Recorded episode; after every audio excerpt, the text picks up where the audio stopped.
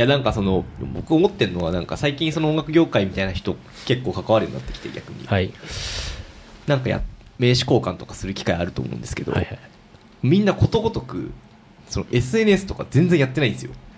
ああそういう裏方の人って。そうだ。ああ音楽業界問題ね。その、まあ音楽側の話なんですけどそれは。どこにいるか誰に誰もいねえ問題ね。そう。でめちゃくちゃいるっすよ多分音楽業界あの普通に考えてあうん。の人数的に考えるとあそういうことか。そうそうそうそうそうそう。そうソニーユニバあのトイズなんとかの人2人ずつぐらいしか思い浮かばないみたいな。その後ろに何千人もいるみたいな、なん何百何百人とかいると思うんですけど一人もバイネームでわからないみたいな、はい。はいことがちょっと思い出しましたなんかその話を聞いてつまりうーんとまあなんかその若若者が見見えてるあれとあだからインフルエンス側にこうやってなさすぎみたいな話ね。べ逆逆側の話ねそれは。そうそうそうそうそう。だからこうおしえ語らないみたいな話だと思うんですけど、見えないから当然だろみたいな話もあると思って。てだから僕とかが今言ってる話だから僕とかが交換しようとしたらめちゃくちゃフォロワー多いっすねみたいなふうになるんですよ。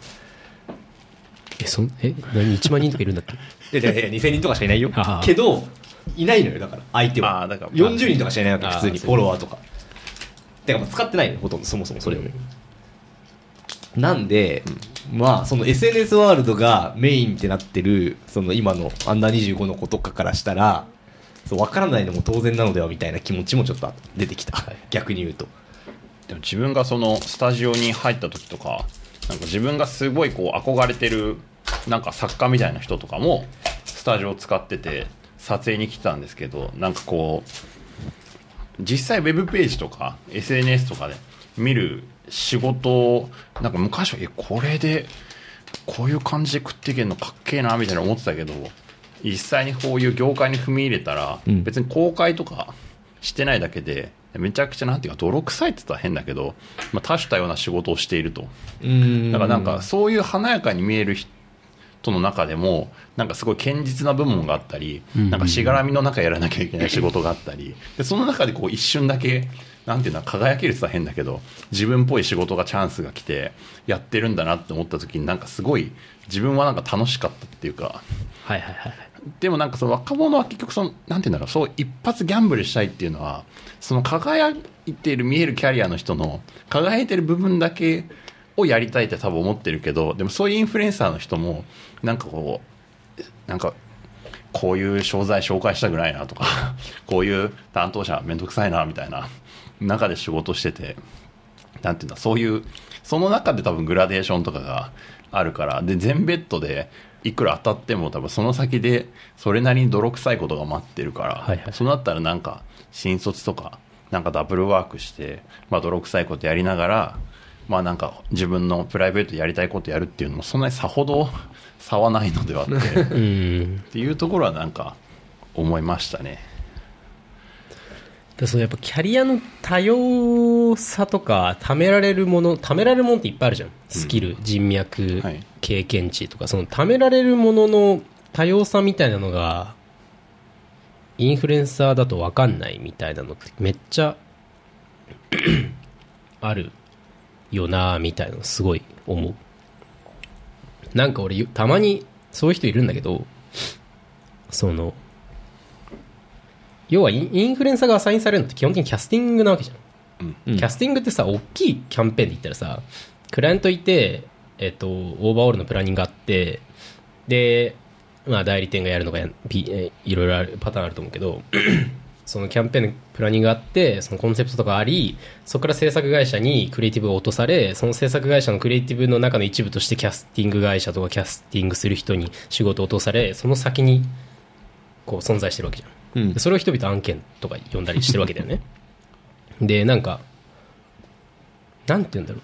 キャスティングしかされたことない若い人とかでなんかキャスティングだと全部を持ってるみたいな人たまにいるんだよ。なんて言うんだろうなんかそのつまりキャあキャスティングそうそう人をアサインするっていう仕事以外この世に存在しないと思ってる若者とかいるのよ。うん。何やってるんですか？みたいな。ああ当時のマネジメントとかやってますみたいな。ああなんかなんかイベントにこうあしたりとかすか？みたいなのいるのよたまに、うん。でその想像力やばいなと思ってて。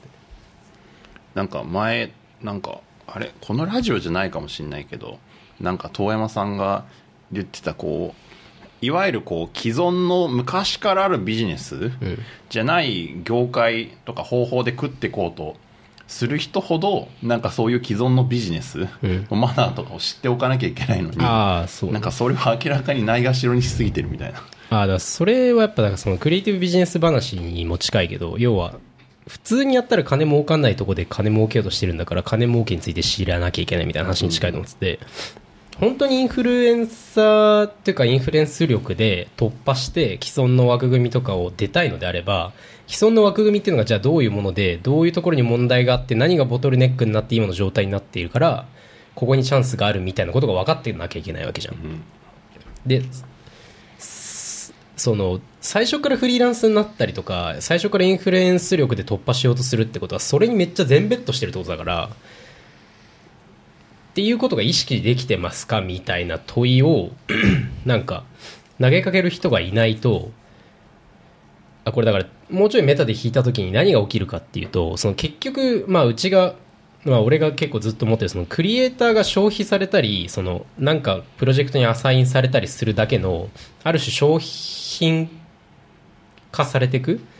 そのクリエイ何かしらクリエイティブを作るときにその人のアイデンティティとかその人の人生だったりみたいなものがかけられているのにそれを産業側だったりお金にする側はその消費物として捉えていて何のかけがえなさもないみたいなことの再生産になっちゃうんじゃないのかみたいなことがあるわけよ。つまりそのクリエイターとかクリエイティブの裏方をやる人が全部インフルエンス力に頼ったような戦い方しかできなくなっていくと根本的なこうどんでん返しみたいなことってなくてむしろこうすごい芸能的なやり方に戻っていくみたいなそのだそれこそさっきみたいなキャスティングになっていくわけよな全部でそれにすごい危機感を抱いてつまりインフインスタグラムとかその SNS みたいな想像力を吸収することによって新しい生き方とかまあ、それこそ YouTube の広告でさ一時期あったじゃん？なんだっけ？じ好きなやり方で生きていく。好きなそうそうそう好きな好きなことで生きていく。でも YouTube まあまあまあその好きなことで生きていくために必要なものもっとあるじゃんみたいなことなわけよ、そうそうそう。だからそのじゃあ今いる DJ とかラッパーとかが全員キャスティングされる対象になっていくことによって根本的なこうなんか新しい世代の台頭とか産業構造の、まあ、転覆っていうと言葉があれだけどこう再構築みたいなのって促されなくなっていくわけで、なんとなく今25以下のクリエイターとかを見ているとそういうこう流れがあるんじゃないのかみたいなのがすごい気になっていて、まあ、このテーマでずっと話したいなと思ってたんですけど。そうそうそう。だからまあ別にだから何ができるかっていうと、まあ、うちの会社で言えばうちの会社の近くにいる、まあ、アーティストの周りにいるクリエイターとかその裏方っぽい思考性のある子たちを、まあ、定期的にこう会ったりミーティングしたりとかしてって彼らのこうキャリアの相談に乗ったりとか彼らにうちが渡せる仕事をどんどん渡していったりとか、まあ、教育的なことができる部分はやっていくっていうのは、まあ、引き続きやっていくんだけどなんかその問題意識の根底には今みたいな話があるよ。っていうのとだなんかこれは俺結構なんか聞き聞きたいね。普通に。てか確かに25以下の人を呼ぶべきだったわ。確かに。単純にこう上の世代から若者に対するやっかみみたあいに。やっかみだ。完全にやっかみだ。お前ら大丈夫かみたいな。そういうつもりで始めたんじゃないのに。こっちだけ問題意識みたいなのを投げて、やっぱインフルエンス力で突破したいんあだからコムドットもうめちゃくちゃ好き。俺。あ本当ですか？朝倉未来あ好きっていうかだからコンテンツが面白いっていうよりはコムドットの実践面白いしあ朝倉未来も面白いし光とかも面白いと思うんだけど。ああのレベルまでインフルエンス力を持った時に初めてこうマスメディアと対等できるみたいな。はい。ヒカキンの有無とかでも何でもいいけど。そうそうそう。でその気合、まあ、つまりカルチャーっぽいことやってたらそこまで絶対いかないわけじゃん。そうそうそう。そそれを意識した上でキャリアの選択できてるのかなみたいなのは聞き聞きたいっていうかなんか。うん。まあやっかみですけど。そう思いますね。なんかありますかコメント。うーんなんかやっぱインフルエンサーの中でもそういうクリエイターみたいのって地味っすよねやっぱり。普通に考えて。そうね。てかできることがめっちゃ限られてると思って。て、うん。うんなんか僕その今日出たニューヨーカーの記事がめっちゃおもろくてインスタグラムのリールでめっちゃ金稼ぐみたいなうん。記事なんですけど、あのフェイスフィルターあるじゃないですか、うん。フェイスフィルターの投稿をめっちゃやるとほう。あのある程度いくとインスタグラムからお金入ってくるようになるんですよ。へフェイスフィルター、まあ、リールではたくさん回るとフェイスフィルター使ってくれいたらやいやてかリールですね。リールでたくさんあのたくさん回るとお金入ってくるあのその賞賞金みたいなのあるんですけど、うん。それの中でもフェイスフィルターがめちゃくちゃ回るということに気づいたクリエイターがフェイスフィルターのビデオを1日40個とか出す。でそれをなんかもう5ヶ月とかやると。そうするともうインスタグラムから400万とか500万とか入ってくるみたいな。へええっていう話になってるわけ、うん。でもこれってそのクリエイター的な美学とは全く関係ないわけ、うんうんうんまあ、てかなんならこれ音楽のアーティストとかやったりするんだけど。まあアルゴリズムの話 そうそうそうそうそう。で何が言いたいかっていうともう美学的に考えてこんなこと普通やらないじゃん。普通のクリエイターだったら。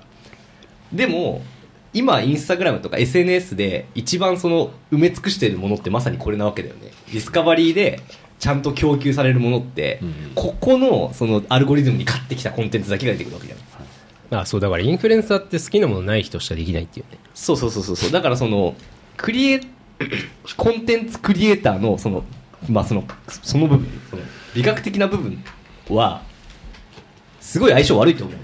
その SNS 的な状況と。っていう中でそのインフルエンサー的なことをやるっていうなんつったらいいのかな。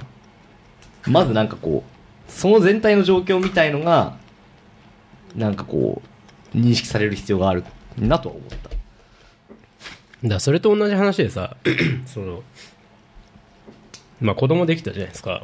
全然もうちょい先の話だけど俺らの時のインターネットと全然違うわけよ。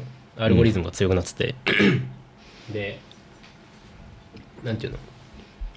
なんていうの？そういうの？フィルターバブルはいはい。とか、なんていうんだっけ？なんかあといくつかあるんだそういう単語、うん。みたいなものがアルゴリズムによってあるから気をつけなさいっていうことを子供に教えなきゃいけないわけだよ絶対どっかのタイミングで。うん。えそれってどうやって教えんだろうみたいなのをめちゃくちゃ無理じゃねと思って。うん。そのインターネットの前の状まあだからその要は、まあ、図書館。うん。図書館とインターネットは違うんだっていうことをどうやって教えるのかっていうのを。何歳によるかによってだいぶ言葉とかもそうでもなんか違うしっていうそまあそれその話と一緒じゃん？だかうんうんうん。らその根本的に全く違うんだよっていうことをでも教えるのめっちゃむずいなっていう。のは思いましたね。そうっすよね。でもなんかそこのだからまさにこの話なんだけど。そう。僕が思ってたのは。それがなんかで芸能ですらないそうそうそうそう。ね芸能なマスメディアとつながっててとりあえず好きなことないけどうーん立ってたり座ったりするだけでめちゃくちゃ有名になるみたいな機能ないんだよね。ない。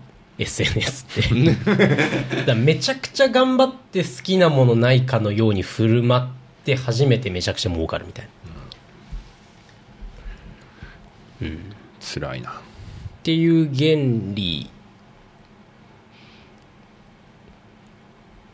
がある。なこれどうなるんだ今日。自分らがそうか逆に20 20 20 25歳ぐらい以下の時にインフルエンサーとかまあそういうのもなかったか。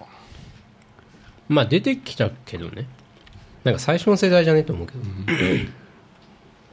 なんか有名な大学生いたもんうんでもなんかそういうやつになりたいっていうよりはなんか漠然となれなれないなみたいな。なれないからなんか現実に頑張ろうって、でもその俺らの時は俺もそう思ったけど、はい。そう思えたのは多くの人はそうじゃなかったからだと思う。でも今の状況って別なわけじゃん。多くの人多く, まあ、多くの人っていうか目に見える多くの人はそうなわけ。はいはいはい。ってなった時にその選択できますかって言われると多分自分が20歳だったら難しいと思う。うんだからそういう問題の話。今の25歳以下の子たちはそういうなんてフィルターバブルの影響かわからないけどそういう人たちが中心にあって、うん。そういう人たちの華やかな生活華やかに見える生活がすごいいいですよみかのようにこうさらされてるってことですよね。そうそうそう。ある種被害者というか。だ同じような話でさ そのいい家具買っていい家ですごい丁寧な暮らししたいみたいな欲求だけあんのよ俺。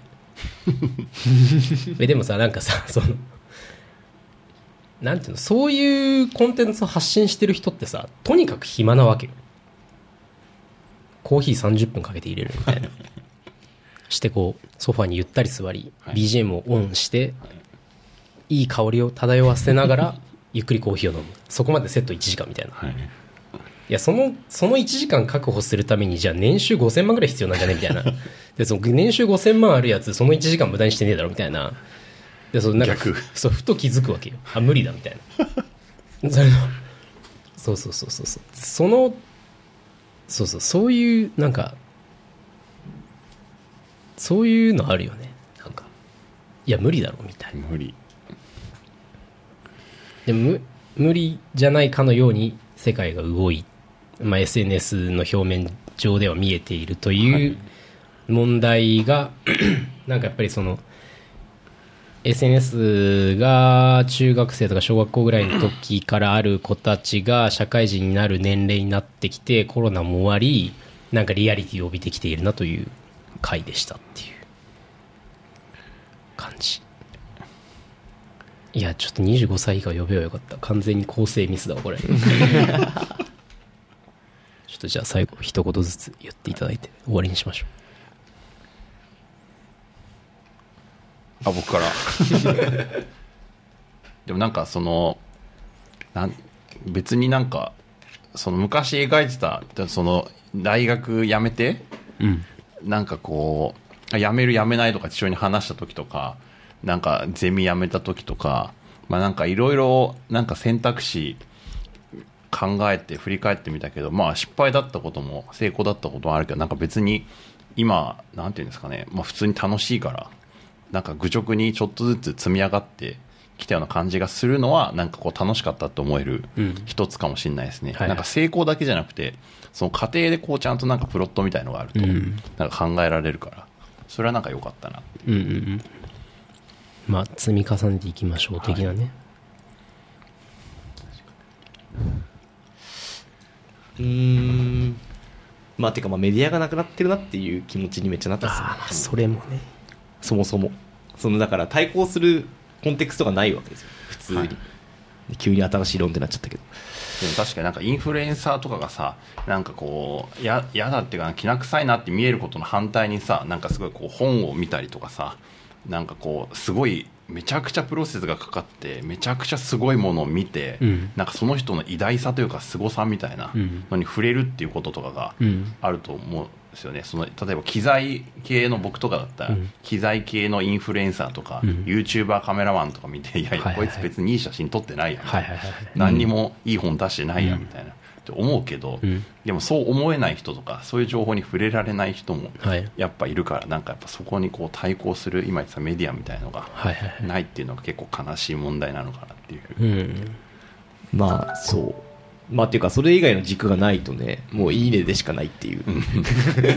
まあそことになうだからってくるってさっき今言ったヨシアみたいなことを見せるためにもメディア的っていうかソーシャルメディア的な実践が必要になってくるわけじゃん。だ結局逆のこうことをやろうとするとその反対側のことをめちゃくちゃ分かってなきゃいけないみたいなのがあるからなんかそうね。まあまあまあうちの会社はできることをやりますけど。